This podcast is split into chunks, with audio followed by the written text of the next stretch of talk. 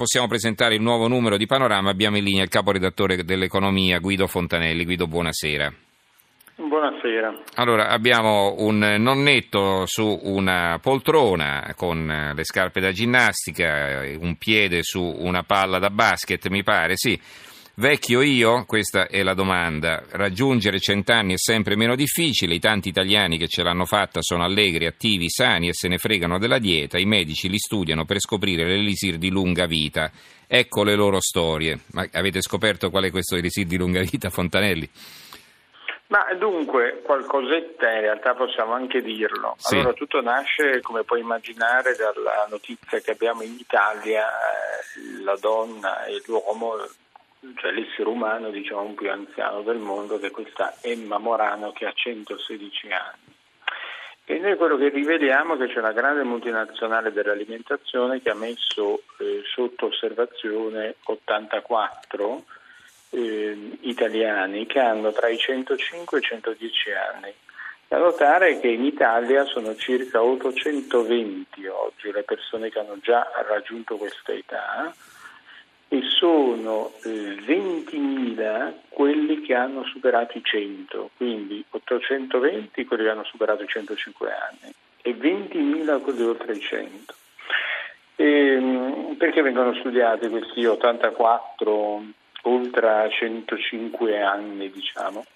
E vengono studiati perché si ritiene che eh, si possa in qualche modo eh, estendere poi le, le, scoperte fatte su queste persone al resto diciamo, dell'umanità. E intanto quello che si è scoperto è che i geni contano sicuramente, ma non tantissimo, circa il 25% dell'aspettativa di vita dipende dai geni.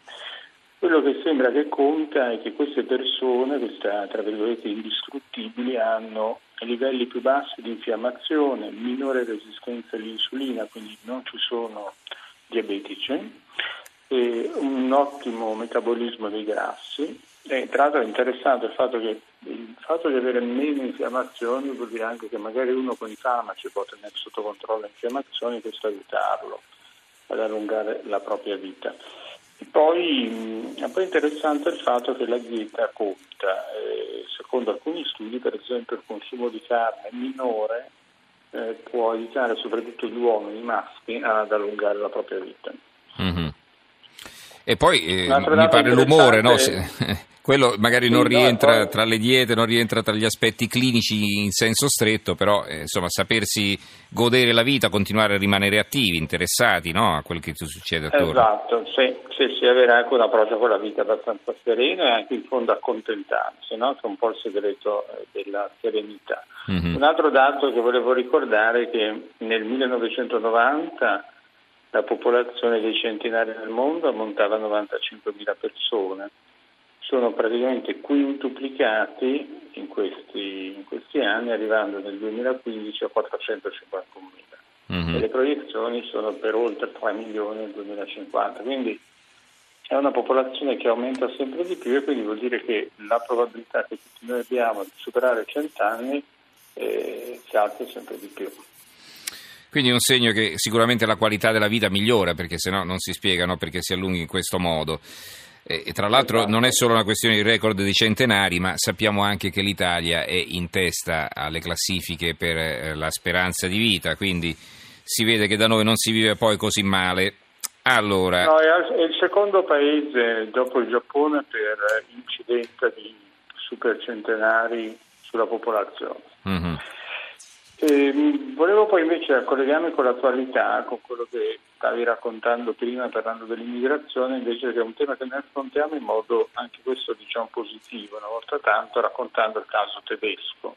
Sì. Come, come, i nostri ascoltatori sapranno, la Germania ha stanziato 93 miliardi di euro fino al 2020 per accogliere i profughi.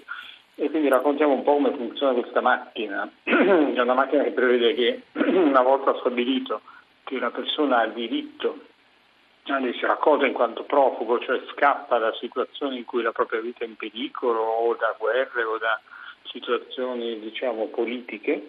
E in quel caso ha diritto a un alloggio, ha diritto al vitto e poi è interessante il fatto che la vita anche a imparare il tedesco e possibilmente anche a imparare del lavoro. E perché in realtà l'obiettivo diciamo, della Germania è trasformarli in una risorsa e quindi raccontiamo un po' tutto questo meccanismo che è molto interessante. Poi quali altri servizi ci vuoi segnalare?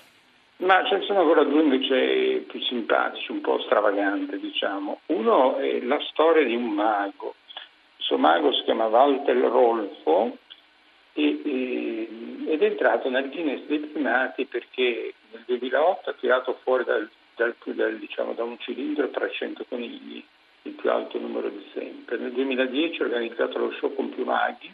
E nel 2011 ha mandato in frantumi 66 bicchieri con la forza del pensiero, naturalmente un trucco, ma la cosa divertente è che lui è diventato un eh, esperto eh, nel motivare i manager delle grandi multinazionali, cioè cosa succede? Che lui non solo fa il mago e lavora anche per la RAI, ma eh, è diventato anche un coach per, per, le grandi aziende ed è interessante vedere come le aziende imparano anche in qualche modo l'importanza di saper eh, come dire, gestire eh, le situazioni di crisi, probabilmente usando un po' di fantasia come quella dell'illusionista.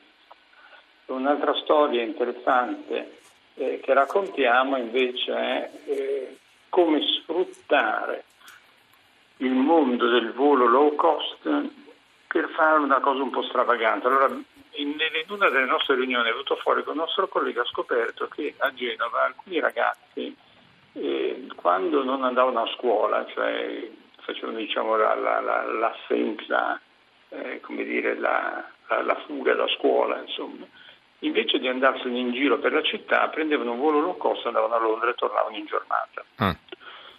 Cioè, allora praticamente siamo andati a indagare un po' questo fenomeno. E abbiamo scoperto che in realtà con il eh, 100 euro, 150 euro sono si organizza può andare a togliersi lo spizio di fare una commissione, un, un, andare a visitare una cosa, andare a, a, in un certo ristorante che sia a Hamburgo, che sia a Londra, che sia a Barcellona, e sfruttando questi voli a bassissimo costo e come praticamente fare una gita fuori porta, ma addirittura, addirittura con dei costi che se non ci mette la benzina e, magari il consumo il passo in un spende di più. italiano eh. spende, eh, esatto, quindi è una curiosità, ma è una curiosità che, che, che noi abbiamo chiamato appunto tutto in 12 ore che permette appunto di, di togliersi uno sfizio un po' così allora, mi permetto, mi aggancio a proprio all'ultima cosa che hai detto perché mi ero riservato questa notizia per dopo, ma la leggo adesso a questo punto.